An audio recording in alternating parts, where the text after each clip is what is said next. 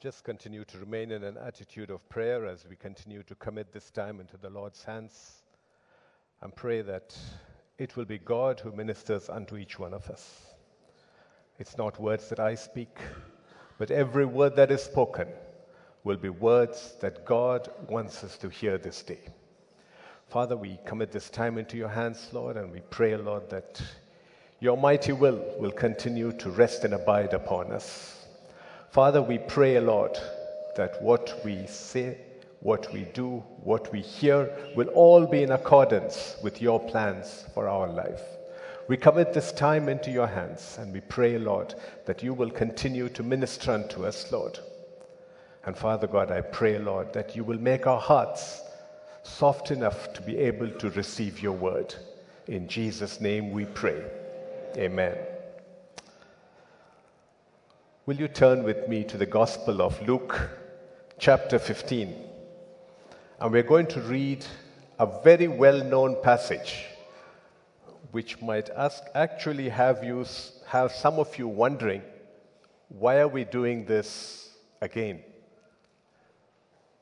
Luke chapter 15, verses 11 to 24. And I shall read it from the New King James Version.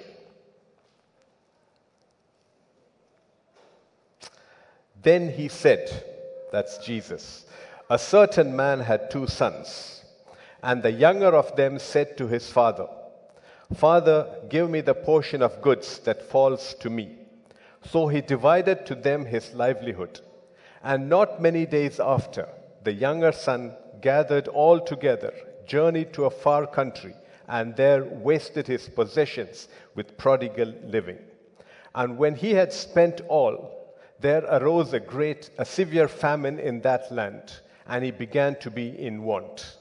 Then he went and joined himself to a citizen of that country, and he sent him into his fields to feed swine. And he would gladly have filled his stomach with the pods that the swine ate, and no one gave him anything. And when he came to himself, he said, How many of my father's hired servants have bread enough and to spare, and I perish with hunger? I will arise and go to my father, and I will say to him, Father, I have sinned against heaven and before you, and I am no longer worthy to be called your son. Make me like one of your hired servants. And he arose and came to his father. But when he was still a great way off, his father saw him and had compassion, and ran and fell on his neck and kissed him. And the son said to him, Father, I have sinned against heaven and in your sight, and am no longer worthy to be called your son. But the father said to his servants, Bring out the best robe and put it on him, and put a ring on his hand and sandals on his feet. And bring the fatted calf here and kill it, and let us eat and be merry. For this my son was dead and is alive again. He was lost and is found. And they began to be merry. Now these are very well known verses to us, and this is a story that we all know so well.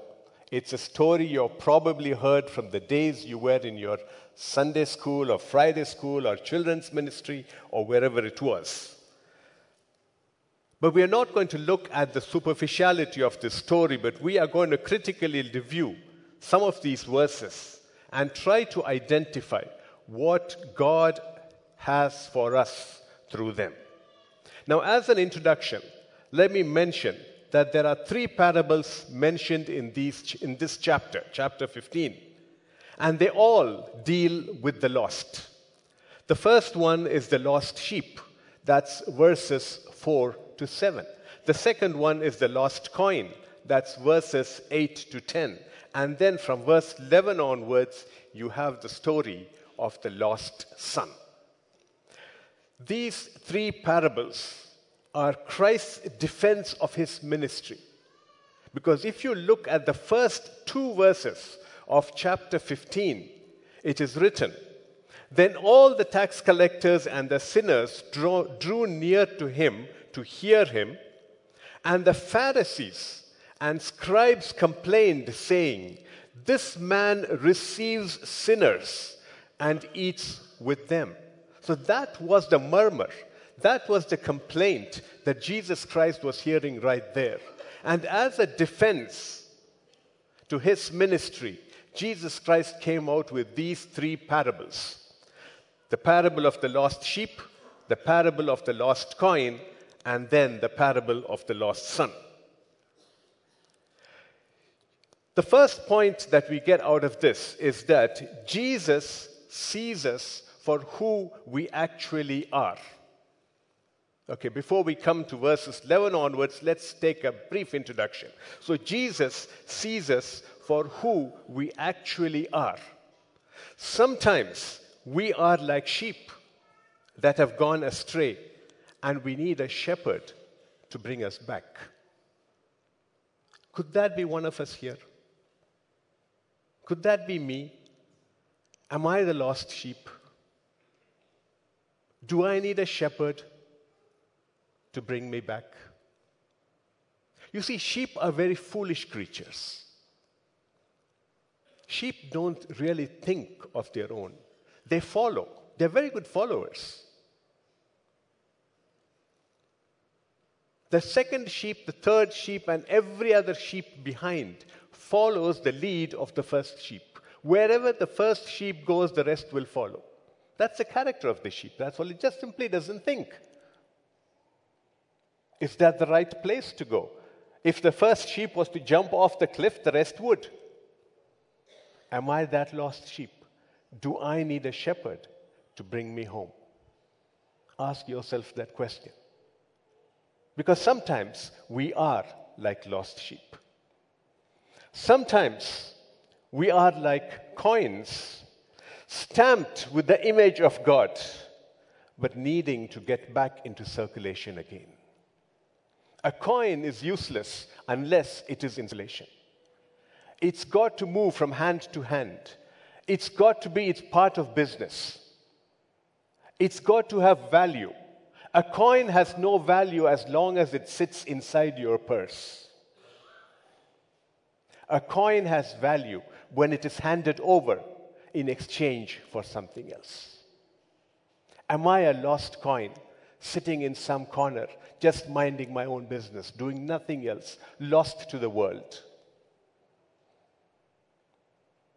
How many of us agree that we are all on this earth for a purpose? We all have a purpose. Some of us have found it. Some of us are yet to find it. But we all have a godly purpose.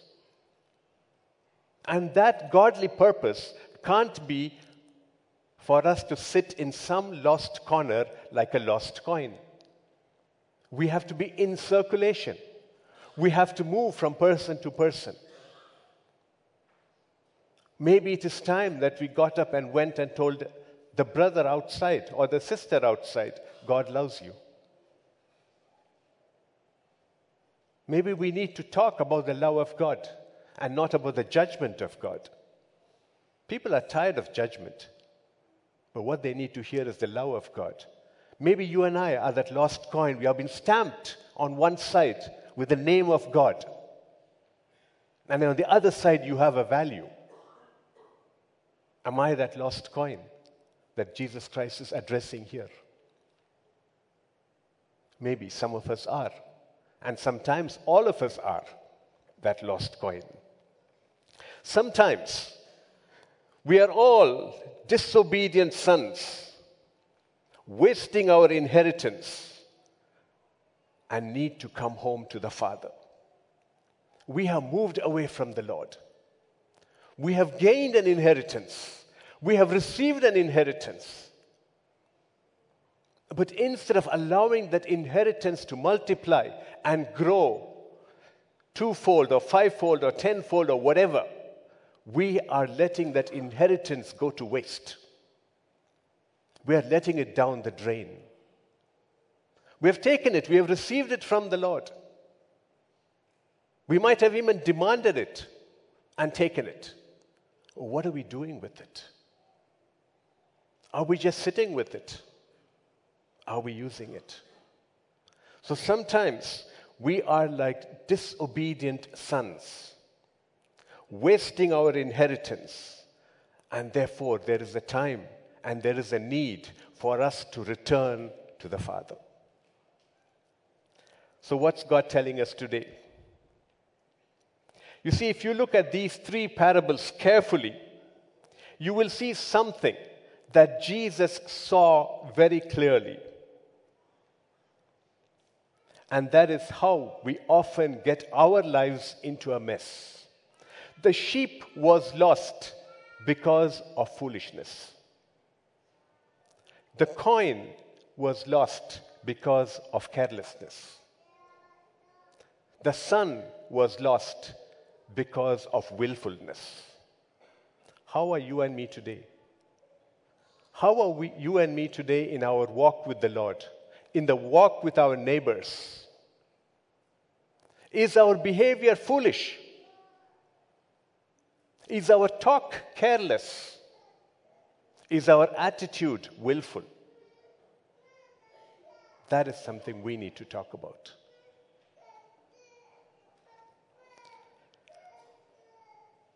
And today we are just going to focus on the third of those three parables, the parable of the lost son.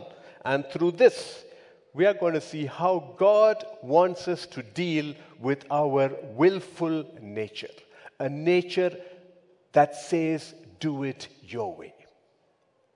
A nature that is refusing to accept God's primacy in my life, but a nature that says, I want to do it. I can do it my way. Frank Sinatra's famous song is, I did it my way. He might have sang that song, he did it his way, but that's just about it. The Bible tells us that of our own, we can do nothing. Frank Sinatra might have sung, I can do it my way. But Jesus Christ has told us, of your own, you can do nothing.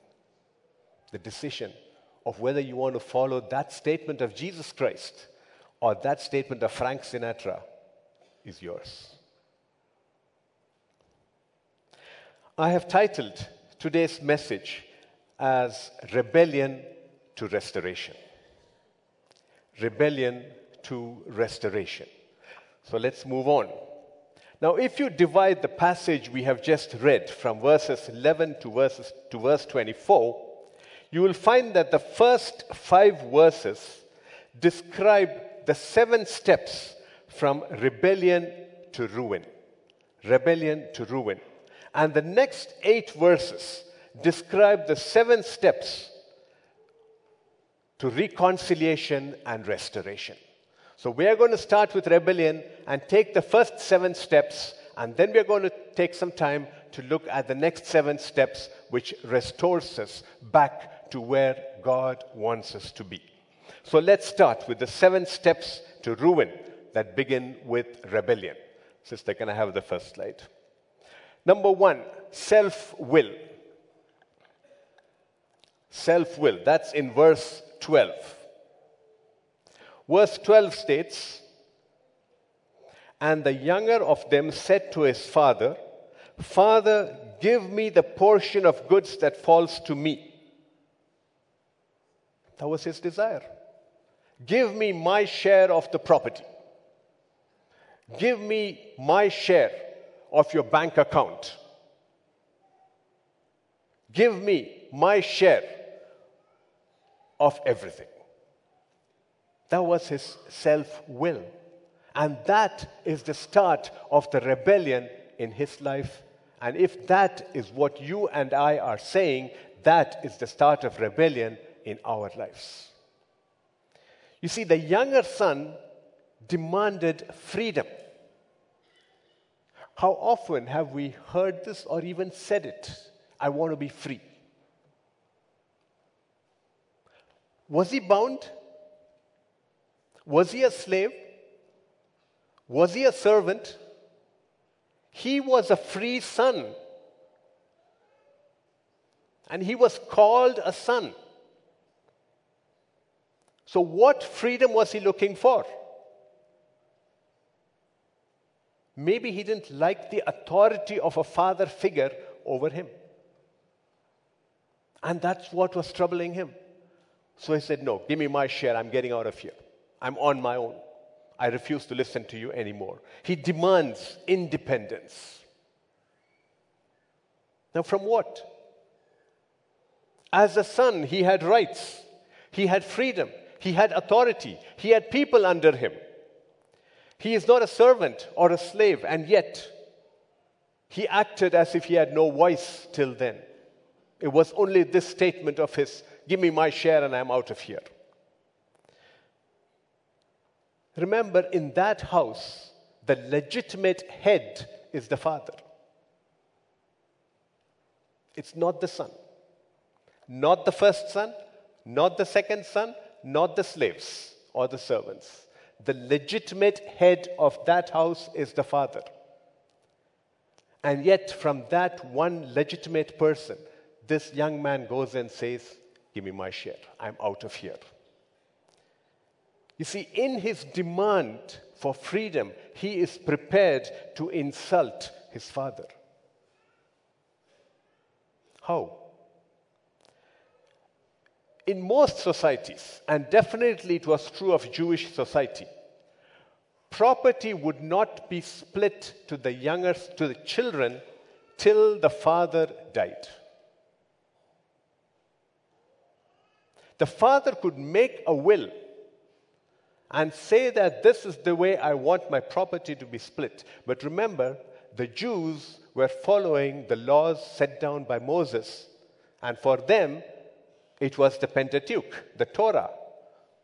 And in that one, it is clearly given that the property is split to the boys. The first son gets 2/3, the second, and any other son gets 1/3. Or the first son gets a double portion, and the rest of the sons get one portion. Okay, so that authority is already there. That decision is already there. But that will not come to the children till the father dies.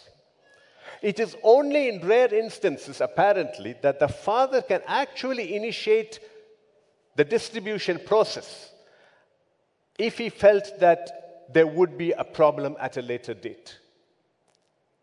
It is not the right of the sons to go and ask for property. But in his self-will, in his decision to go and ask his father, he was basically telling his father, I wish you were dead. You are standing in my way. I want my property. Get out of my way. Go die. I want my property. If that is not rebellion, tell me what is.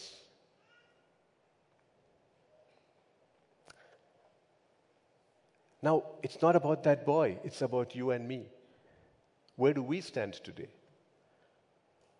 Is that the way we talk to God? Is that the way we behave with God? God, I want my freedom. I want to do things that I want to do. I feel shackled by being in church. I feel shackled being in a home where the Word of God is read, where prayers are said. Is that what you and I are saying? Are we telling God, I'll do it my way? Are we even telling God, I actually don't need you. Just give me my rights and I'm out of here. Number one, self-will. Number two, selfishness. That's in verse 13, the first part, selfishness. And not many days after, the younger son gathered all together. He took everything that he had. He gathered all that he had received from his father.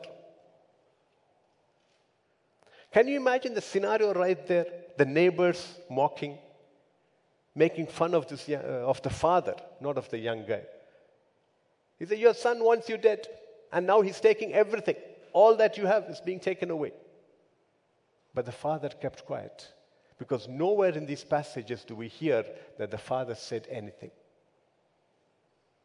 The father was quiet, but the young man gathered all that he had received from his father. He kept everything to himself. He was only thinking of himself at that point. He didn't want anything else. He didn't want anybody else. And even as he was doing all this, logic tells us that his father was probably there with him, watching him, pleading with him to remain, telling him, this is your home. Okay, you want what you want, that's fine. But this is your home. Why are you going away? Why do you want to wander away? The world is full of wolves. Why are you wandering away? This is your place. Do you want me to do something extra for you? I'll do it. You are a prince in this home. But the young man was a very selfish man. He said, this is mine. I've got my freedom and I'll do what I want. Is that the way we behave today? Are we so selfish that we refuse to share what God has put into our hands? In fact, to those of us who know the Lord, why are we so selfish that we often like to keep that to ourselves? We don't even want to go and pass on the good news to somebody else. The good news that there is a way out of the sin. There is a Savior. There is salvation. There is redemption. There is a way of forgiveness. Or have we become so hard-hearted, like that young man, that we say, okay, every message is for me, I'm going to keep it, and that's it, I'm not going to share it. I'm not going to share the love of God anywhere to anyone. I'm really not bothered about the guys out there. Then you need to ask yourself, for what purpose has God kept me here? It can't be just for yourself.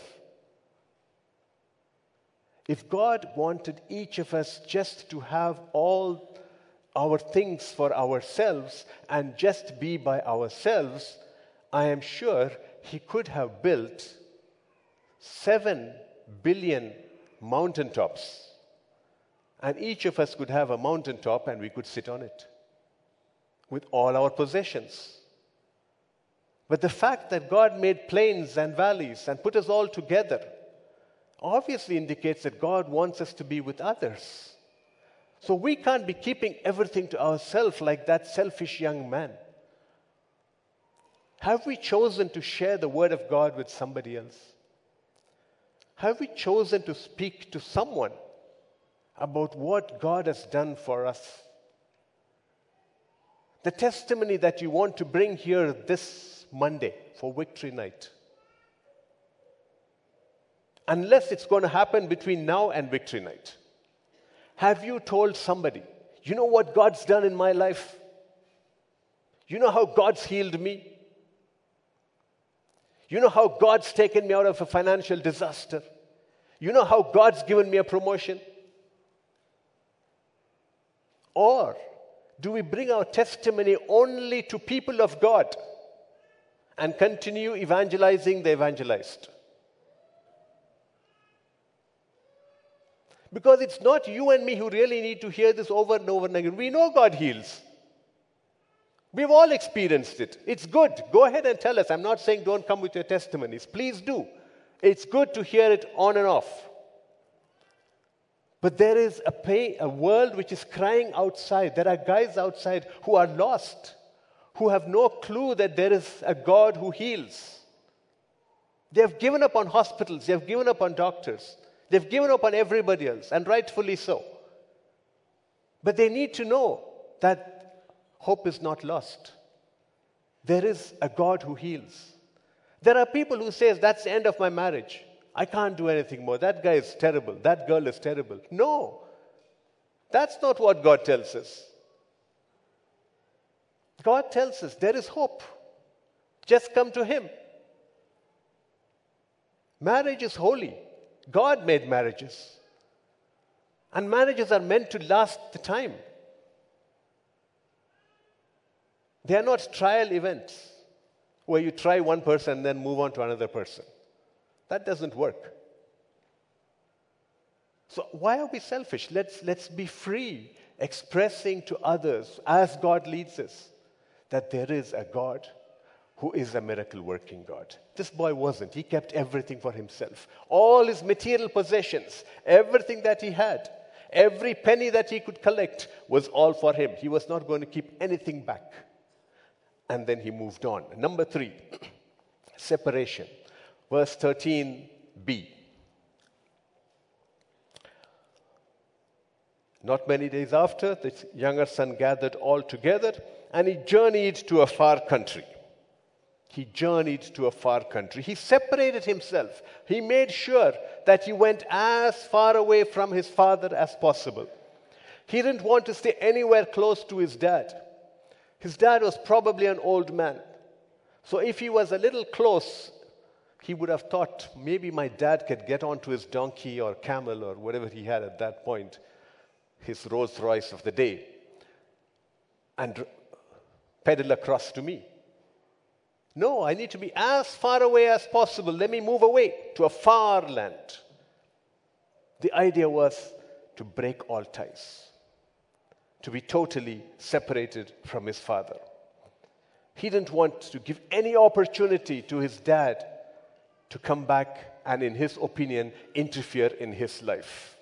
And so he moved on. That's what the Word of God tells us, that he separated himself to a far country. He gathered all that he had and traveled to a far country.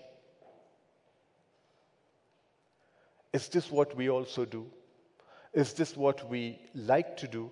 That we want to be all by ourselves in a different, in a far-off place, far from God, far from people who love us, far from people who are considerate towards us, who want to give us a good advice, far from God. Are we the kind of people who says, no, I'll take charge of my life. I'll take charge of the steering wheel. I know when to press the accelerator. Just leave it to me.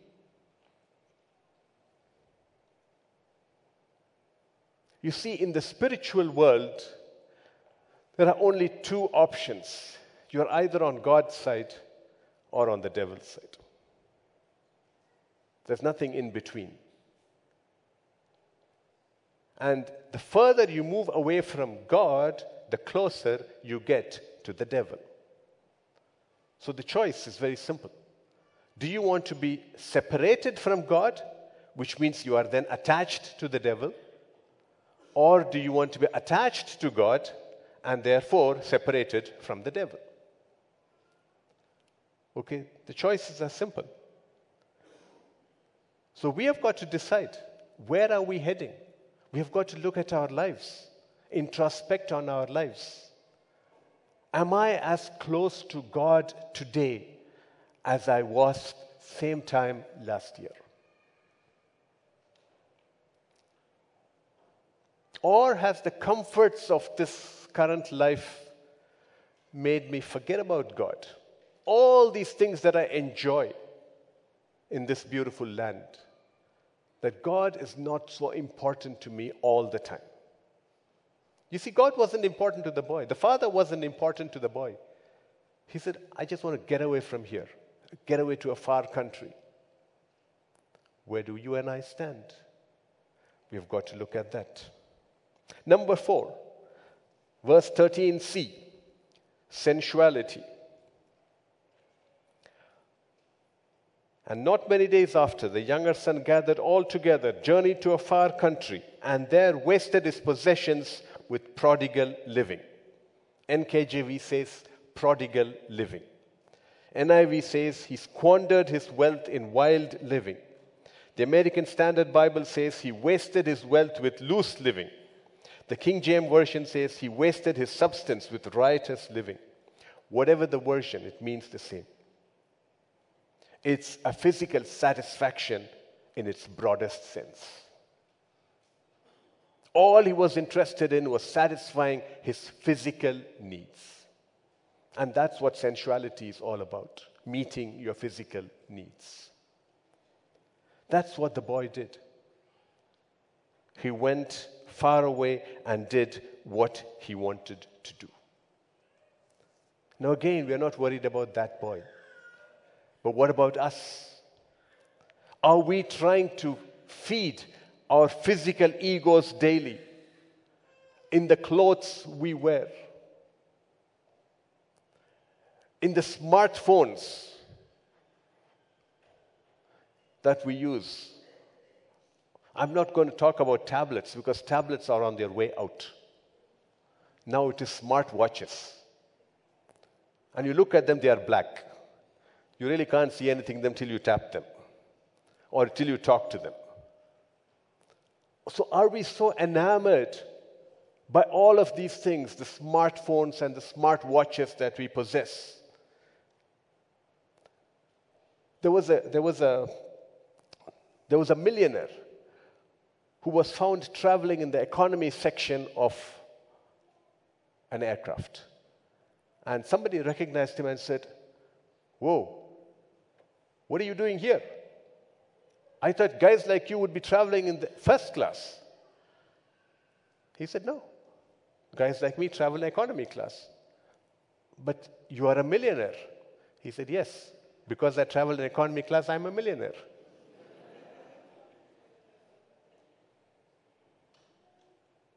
The mistake some of us make is, as our earnings start going up, our spending also goes up. From getting a 2 real shirt on the street, we then move into branded shirts, which still last the same time.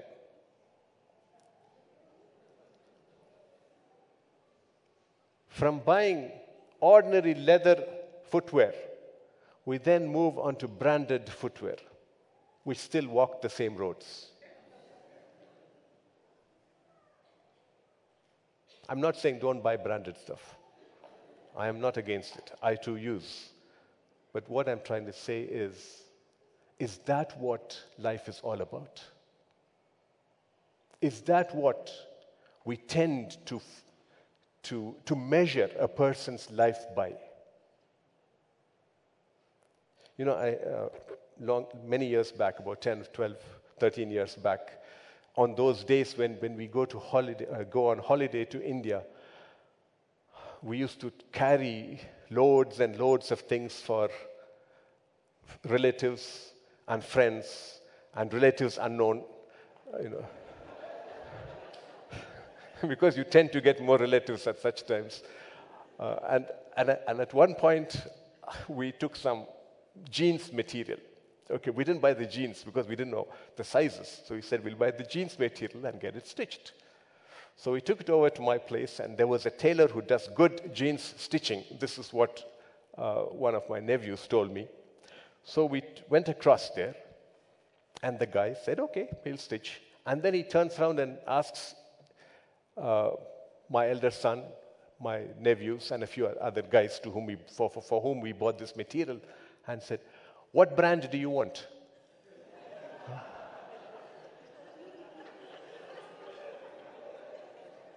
So he pulls out a drawer and he says, "You want Levi's?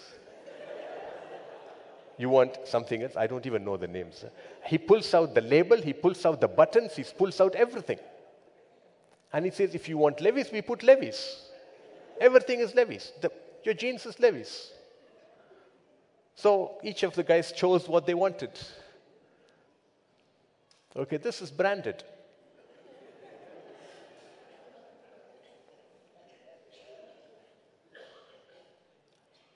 When I was young, I bought a watch. I had to beg my mom that I needed the money to buy that branded watch. And my mom told me, "There's no need, we don't have the money for that. Do you really need to buy that watch?" And I was adamant. Okay, I definitely wanted that watch. So my mom actually pawned her jewelry. She pawned her jewelry and gave me the cash.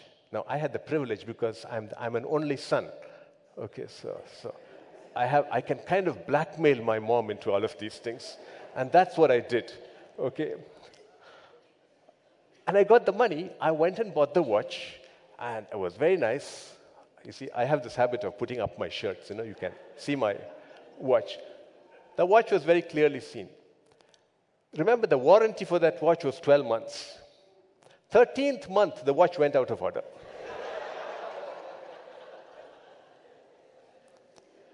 Okay.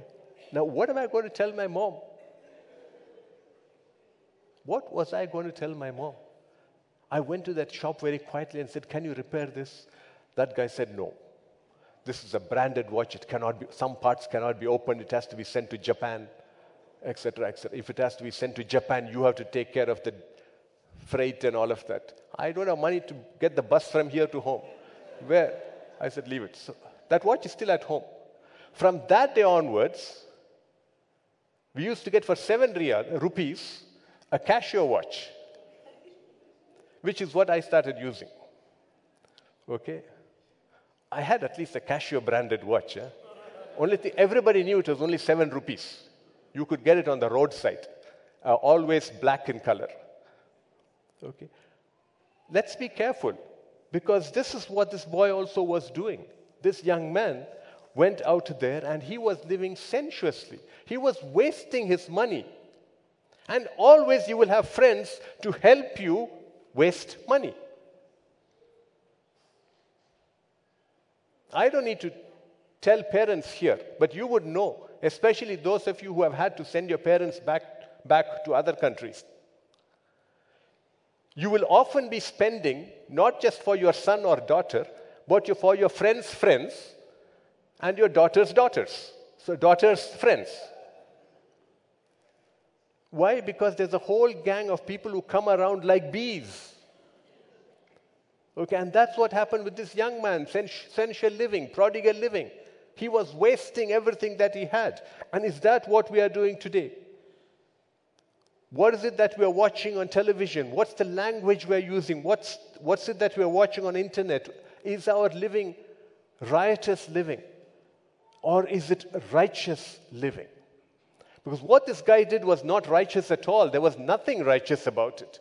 It was all riotous living. What idols have we got in our life today? What idols have you and I got in our life today? Number 5, spiritual destitution, verse 14. But when he had spent all, there arose a severe famine in that land, and he began to be in want. He was a destitute. He had nothing. Now, this is a guy who was living like a prince in his father's house. And right here, he's lost everything. He's lost his money. He's lost his possessions. And in the bargain, he's lost his friends also. And he was a destitute. Physically bankrupt, spiritually bankrupt, financially bankrupt, every way down in the dumps. Okay? There was no one he could turn to. There was no one who was prepared to listen to him. There was no one who wanted to talk to him. He could turn to no one for godly counsel. And therefore, he continued to make his own useless, worthless decisions. You and me, who do we turn to when it's time to make decisions in our lives? Do we turn to God to help us make decisions? Or have we told God, "No, I'll do it my way. You know, I don't like the speed at which you work. You're pretty slow. Well, you know, I belong to the instant generation.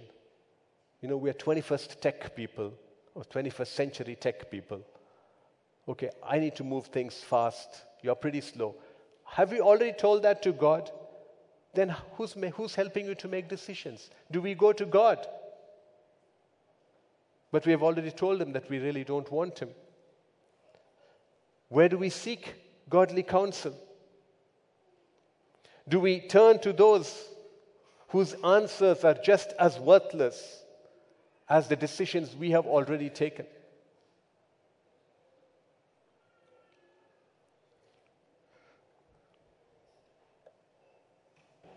Do we go to those who give us answers that satisfy our itching ears, and then we feel better because we have already faced spiritual destitution? We have already faced a situation where we know we have nobody to turn to. We have burnt all our bridges. Number 6, verse 15, self-abasement. Then he went and joined himself to a citizen of that country, and he sent him into the fields to feed swine. What can be worse for a Jew than feeding swine? Pigs. According to the law of Moses, pigs were unclean animals, and therefore no Jew associates himself or herself with pigs. But what was our young man doing? He was feeding pigs. He was serving the dirtiest of animals. That is self-abasement. He's reached the bottom of the pile. You'll think he can go no lower than this. He's scratching the bottom of the barrel, and he's getting nothing.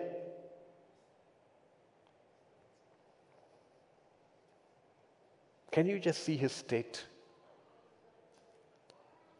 A guy who was a prince, had money to throw around, suddenly now has nothing. Even the pigs are better off than him. What about you and me? Do we remember that we are actually the chosen people of God? Do we remember that we are not just somebody? We are chosen people of God. We are God's people. We are heirs to the kingdom of God. Just as this man was the heir to his father's kingdom, you and I are heirs to the kingdom of God. We have an inheritance that is so beautiful, so big. But in our desire to do things our way, have we thrown it away? Have we thrown all that away? What kind of a life are we living? Have we reached the stage where we are now scratching the bottom of the barrel? Number 7. And that really is the bottom of the barrel for this young man. Verse 16. And he would gladly have filled his stomach with the pods that the swine ate, and no one gave him anything.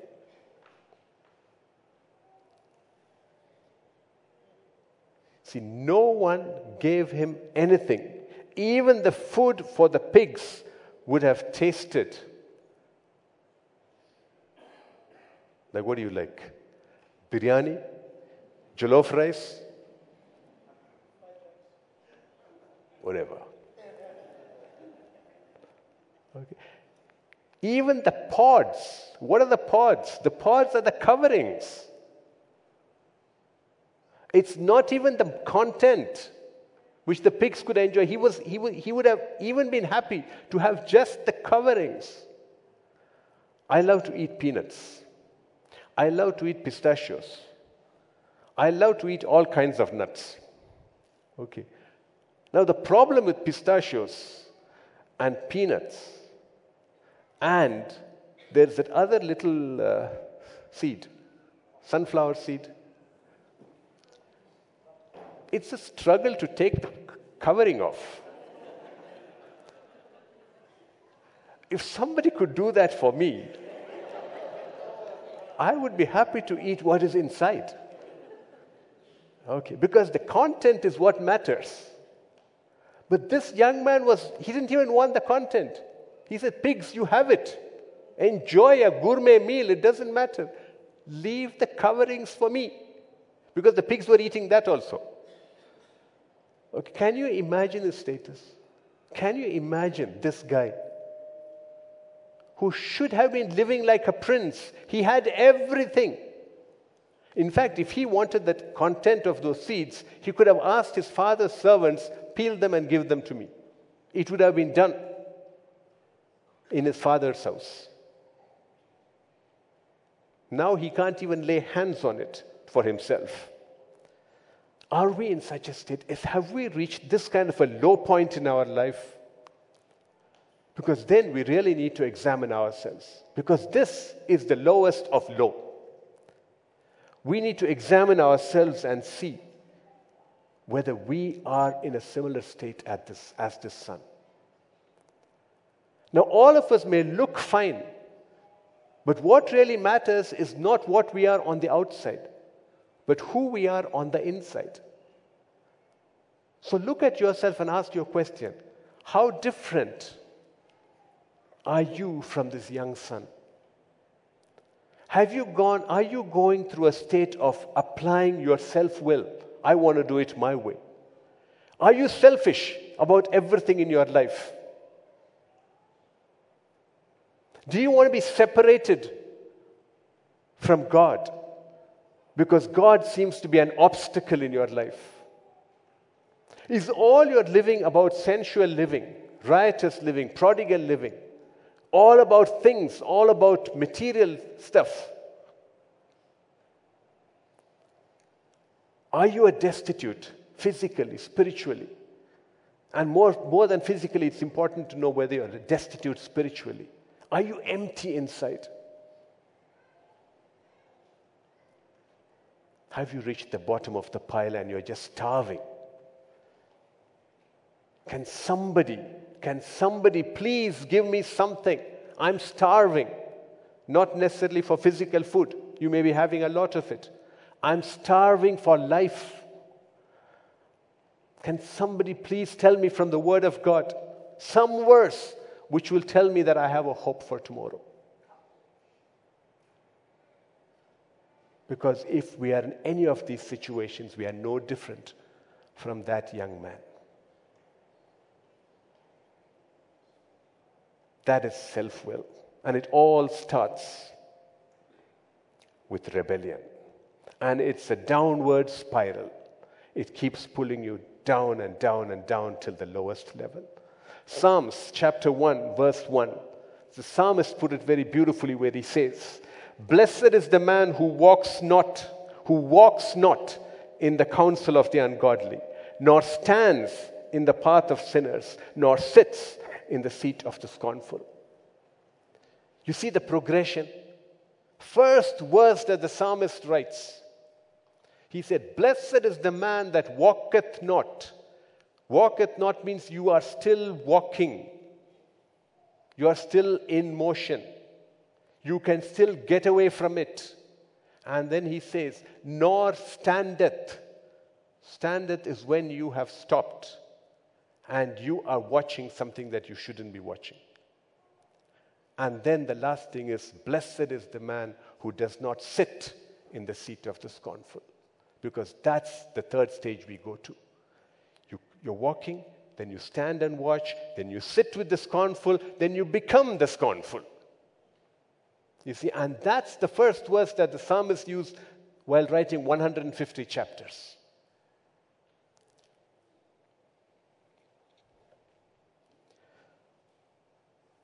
Now, be warned, this could happen to any one of us. The steps from ruin to starvation, from self-will to starvation, are gradual and they creep upon us. It's taken us almost 1 hour just to talk about these 7 points. And so in the remaining time that I have, let me tell you that there is a hope. This young man had hope. There was a hope for this young man. Okay, and there is always hope for all of us. Even if we have reached the bottom of the pile. because from here it's only upwards. You can't go down any further. Okay, so let's look at what are the possible ways to restoration. So the good news is now, we had 7 steps to ruin, and we have 7 steps to restoration. And I'm not going to take much time on this. Right from the bottom, my next slide, sister. Number 1, realization. Verse 17. But when he came to himself, he said, how many of my father's hired servants have bread enough and to spare, and I perish with hunger? He realized his situation. So the first thing on the road to restoration is recognize and realize where you are. Don't wallow in the mire. Number 2, resolution. Verse 18, I will arise and go to my father, and I will say to him. That is the resolution. I will arise and I will go. I will not sit in this mire. I will not sit at the bottom of the pile. I'm getting up. I'm moving. I'm going. And I will tell my father that I have sinned against you and against heaven. Okay, there is a resolution. Maybe it is time that some of us need to take that resolution. Number 3, repentance. Again, verse 18, verse 19. I have sinned against heaven and before you. I am no longer worthy to be called your son. That is repentance.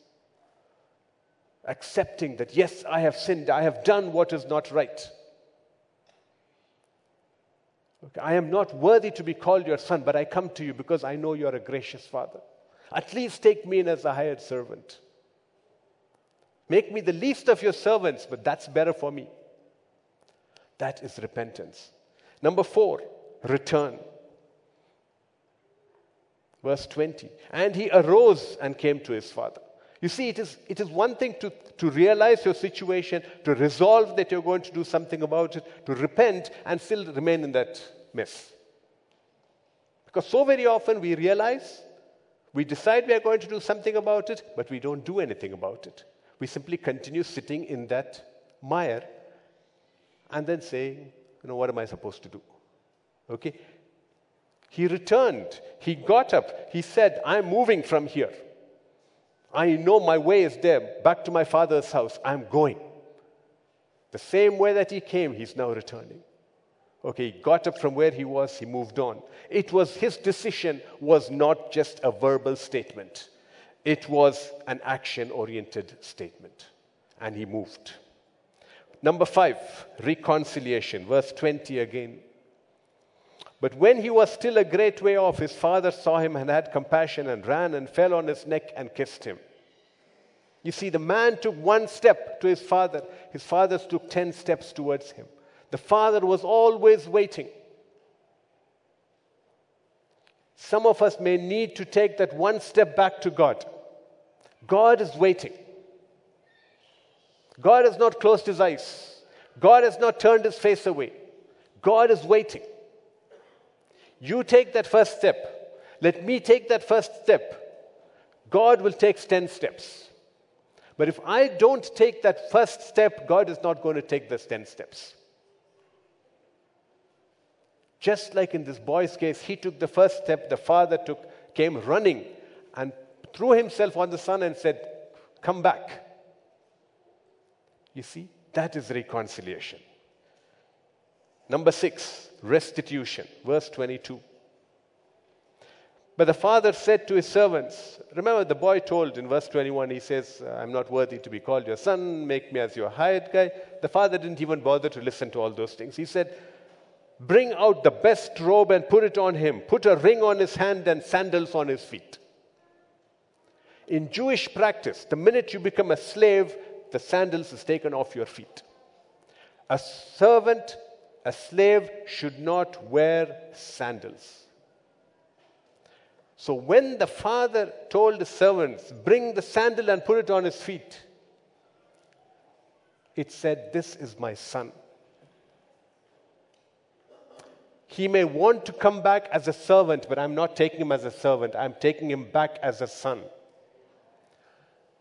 That is restitution. The ring was put back on his finger. The ring is the sign of authority, because the ring that was used in the Jewish time was called the signet ring. The signet ring is a mark with a sign on it, and that could be used to indicate your approval. You could sign a check and just put your signet ring on it. That is an approval, that's your signature. You could have a sale deed and put your signet ring on it. It's a stamp of approval. So the ring is a sign of authority within the family. And that's what the father immediately gave back, restitution. Walk back to God. God restores the kingdom back to you. Everything that's in the kingdom will be yours once again. You will not have to go and look for pods anywhere. And number 7 is rejoicing and restoration. Verse 23 and verse 24. There was a party because the son was restored. Because this guy who was lost is back. In verse 23, in verse 24, the father says, "For this my son was dead and is alive again. He was lost and is found." And they began to make merry. That is restoration. So you can see the cycle. Going away from God is a downward spiral. Once you decide to return to God and act on that with true repentance in your heart, it's up the track once again. And you will be there on that throne. You see, that's what that boy had to do. And that's what we all have to do. And if you look at the way this message has gone, the first 1 hour was on the downward spiral. It's a slow, progressive spiral downwards. But coming back up is a very simple thing. All we need to do is we need to realize, we need to resolve in our heart, we need to repent, we need to act upon it, return to God, and there is reconciliation. There is restitution. There is restoration into who? And rejoicing in the kingdom of God. Okay, and there will be rejoicing in our lives. There's no news of this boy rejoicing when he was sitting with the pigs. He was not having any great fun with the pigs. But now there is rejoicing. So finally, the question that occurs is, and this is just an assignment that I'm going to give you. I'm not going to do it. I'm not going to talk about it. When you really get reconciled to God, when you really get restored to God, what do you get out of it? What's in it for you and for me when we're reconciled to God? You really want to know that? Turn to Romans chapter 5, verses 1 to 5. Read it well, but I'll tell you what the points are. Sister, can I have the next slide, please? And the next points, just continuously. Yes. What you get when you are reconciled to God is peace with God, access to the glory of God. You learn to glory at all times. You learn to develop patience and perseverance. You learn to build up your character. You live with hope that doesn't disappoint, and you experience the love of God. This is Romans chapter 5, verse 1 to 5. Please take time to read those 5 verses elaborately, spending time on those verses. So what's the take-home message? And I'll close now. So often we miss seeing the blessings that God has poured out for us materially, spiritually, financially, in relationships, in so many ways, that we look to others and we start cribbing that we could do better if we were on our own. Think again. Sometimes we may have to go through a painful valley experience before we realize that we can actually do nothing by ourselves. There is always hope at the bottom of the valley, but it is for us to recognize, to repent, and to start the walk back to the Lord. The rewards for reconciliation and restoration are innumerably more than the filthy droppings we experience at the bottom of our personally dug valleys. And last but not the least, God desires that each of us, as co-heirs with Jesus Christ in the kingdom of God, should enjoy every bit of his kingdom. God bless you as you meditate on these verses and contemplate on where your life is right now. So we're going to take a few minutes before we close. And I ask you to stand, close your eyes, and just think on where your life stands right now in relation to God. Remember, you are a heir, you are a prince in God's kingdom. Are you behaving, acting like a prince? Or are you prepared to throw it away? Where is your life headed right now? Think about it. Take a moment. Look at your own lives. Don't worry about your neighbors. Look at your own lives and decide how you want to go about it.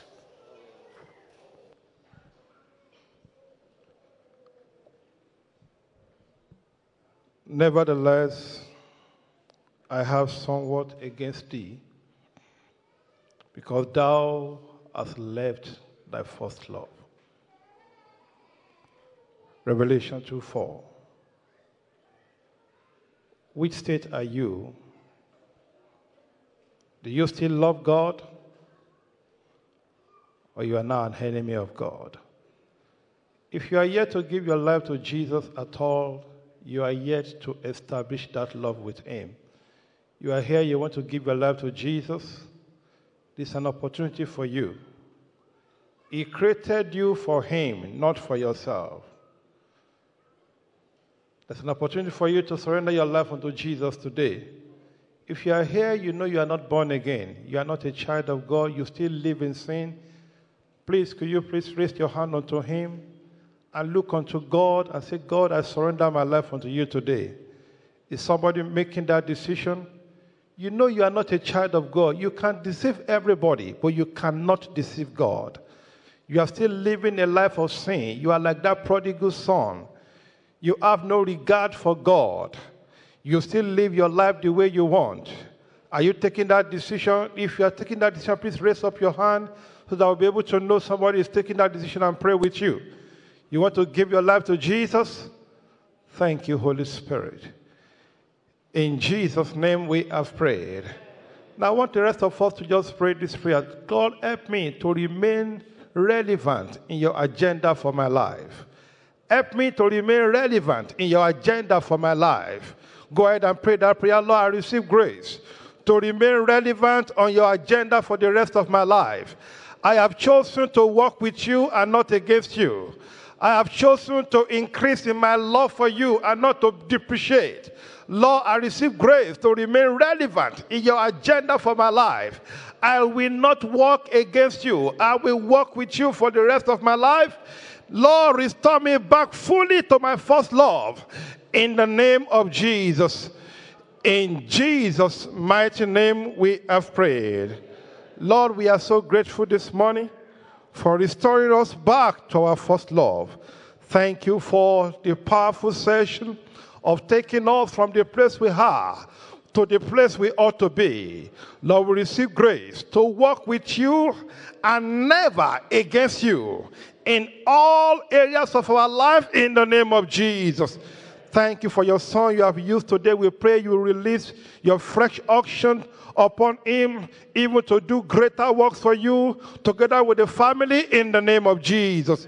Every one of us, as we go this week, we go in your power, in your strength, in your favor, in the name of Jesus. I decree everything you touch this week shall prosper in the name of Jesus. The Lord will go with you and order your step in the name of Jesus. The Lord will teach you to profit in the name of Jesus. And He will direct your path in the name of Jesus. Every enemy against you, working against the counsel and the purpose of God for your life, the Lord will drive them out of your way in the name of Jesus. This time next week, you are coming back with great testimonies in the name of Jesus. It is well with you in the name of Jesus. Thank you, Holy Spirit. We give you all the glory. In Jesus' mighty name we have prayed. And the grace together, may the grace of our Lord Jesus Christ, the love of God, and the fellowship of the Holy Spirit be with us now and forevermore. Amen. Surely, goodness and mercy shall follow us all the days of our life, and we shall dwell in the house of the Lord forever and ever. Amen. As we pray, the Lord will answer us as we pray. You are blessed in Jesus' name.